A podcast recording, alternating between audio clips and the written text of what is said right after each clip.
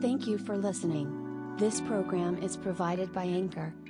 Anchor will distribute your podcast for you, so it can be heard on Spotify, Apple Podcast, Google Podcasts, and many more. This episode seems to be very useful, so please listen to it again and again. Please enjoy yourself until the end. Download the free Anchor app or go to anchor.fm to get started.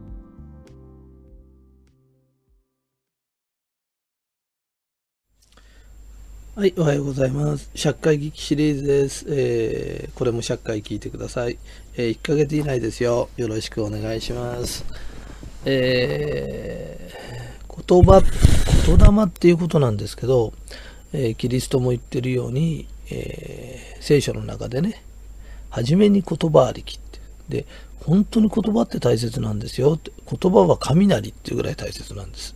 それで、あの、言葉には言葉の法則というのがあるんです。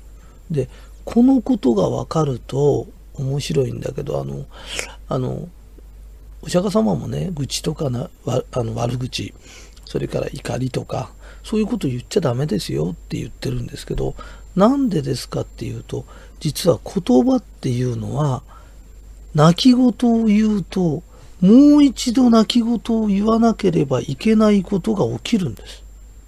で、その言葉と同じことを、例えば、もういつもイライラしてると、なんであいつ、あの俺のところだけ、こうやって、なんつうの、うん食べ物運んでくるの忘れたりするんだ。あの従業員頭いくんなとかって言うと、必ずそれをもう一回言わなきゃいけない。例えばお店で起きるとか、それでもあったタクシーに乗ったら感じの悪い人がいるとかっていう。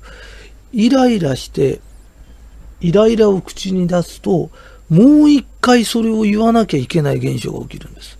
だから、あなたの周りでも、旦那の悪口とか、姑の悪口とか、周りの人の悪口とか、ずーっと言ってる人いますよね。そうすると、もう一回それを言わなきゃなんない現象が起きるんです。だから、ありがたいねとか、まあ、うちの会社はほら、ついてるっていうことを広めて、ついてる神社があるぐらいだからね、ついてるついてるって言ってると、ついてると、また言いたくなっちゃう現象が起きるんです。で、時々、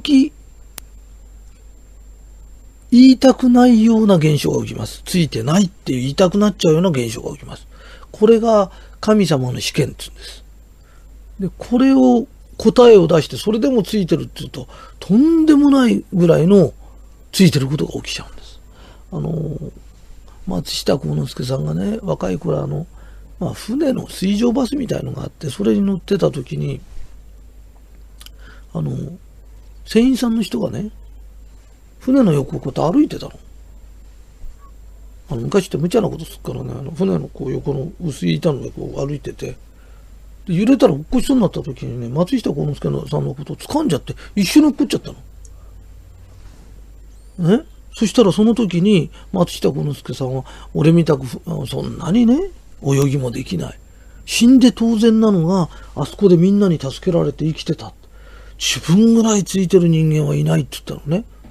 で普通の人間だったらなんで俺が乗っかってるだけ掴まれて怒ってね、俺はついてないって言っちゃうとこ、俺はそれでも生きてた。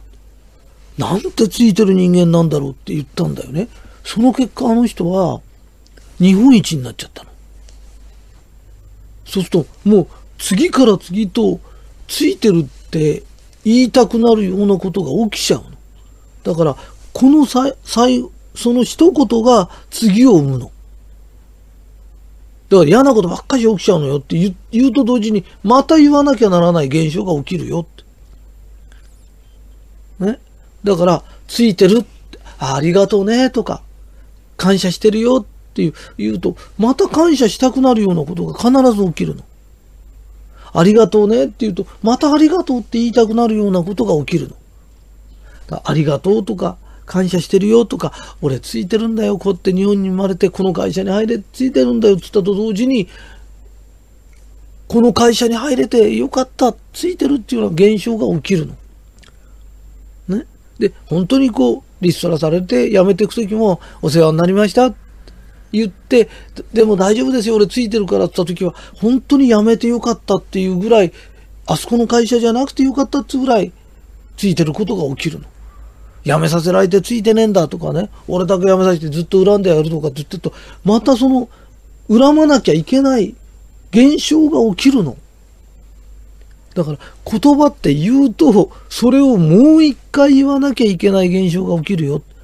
で、そのことを知らないから、エンドレスでずっと人って泣き言。それから、俺は許せねえんだ、あいつをって言ってると、次にまた許せない現象が起きる。この国の政治は何なんだ、許せないって言うと、また許せない現象が起きる。で、テレビ見て、また俺は許せないんだ。許せないんだって。いう現象が起きるの。ね？だから、ああ、感謝してるよとか、幸せだよとかって言ってると、感謝することが起きるの。次々と起きるの。だから、言葉って、言霊の凄さとは、言ったことがもう一度言わなきゃならない現象が出てくるよ。だから言葉を気をつけよう。もう一回この言葉を言うような現象が起きてほしくないような言葉なら言わないこと。それでもう一回ありがとうね。ありがたいことって何回も起きてほしいじゃない。感謝してるよ。ね。感謝とかありがとうって私言えないんですって。あんたの言ってることってどんなこと？愚痴ですか？泣き言ですか？悪口ですかね？そんなこと言ってるんだよね。だからエンドレスでそれが続くんだよね。で、それを、この法則があるということだけ覚えておいてください。そして言葉に気をつけてください。で、どうせなら楽しいねとか、美味しいねとか、嬉しいねとか、何度も起きること。それで、それが実は周りの人にすごい心地よさを与える。最高の波動を与えるんだよ。えー、急についてる神社の話になっちゃうんだけど、ストラップ買う。そうすると、えー、まあ、鈴木さんでもいいのね。鈴木恵美子さんという人がいたら、えー、鈴木恵美子さんに全ての焼きことがなだれのことが起きます。おめでとうございます。万歳、万歳。ちょっと全員が万歳、万歳ってしてくれる。ね？そうすると、ものすごくみんな喜ぶの。色光ってもやってくれるの。えー、こんなことでこんなことまでしてくれるんですか？って言うと、そこでみんなが万歳万歳って言ったその波動は消えないの。そのストラップに残るの。そうするとそのストラップを持った時に、そのことを思い出すの。あ、これで万歳してくれたんだよな。あの時楽しかったよな。で、いい波動ってね、いい波動として残ってるの。で、それをこうやって持ったりするだけで落ち着くの。ね、だから、イライラして、してるのと、そういういいものを持って、ね、思い出の品みたいなのをこうやって持つのと全然違うんだよ。ね、だからそれで起きる現象が違ってきちゃうんだよ。ねえー、みんな幸せになるような言葉を使ってほしいし、幸せになるようなものがあったらいいよね。高いものとかそういうんじゃないよ。みんなが愛を込めてくれて、自分のために万歳してくれるじゃない。で、した人も幸せなんだよ。ね。で、そんなつもりで、あ、あの万歳ってそういうことなのかっていうことが分かってくれると、えー、すごく嬉しいです。えー、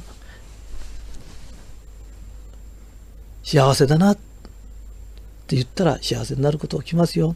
はい、ありがとうございます。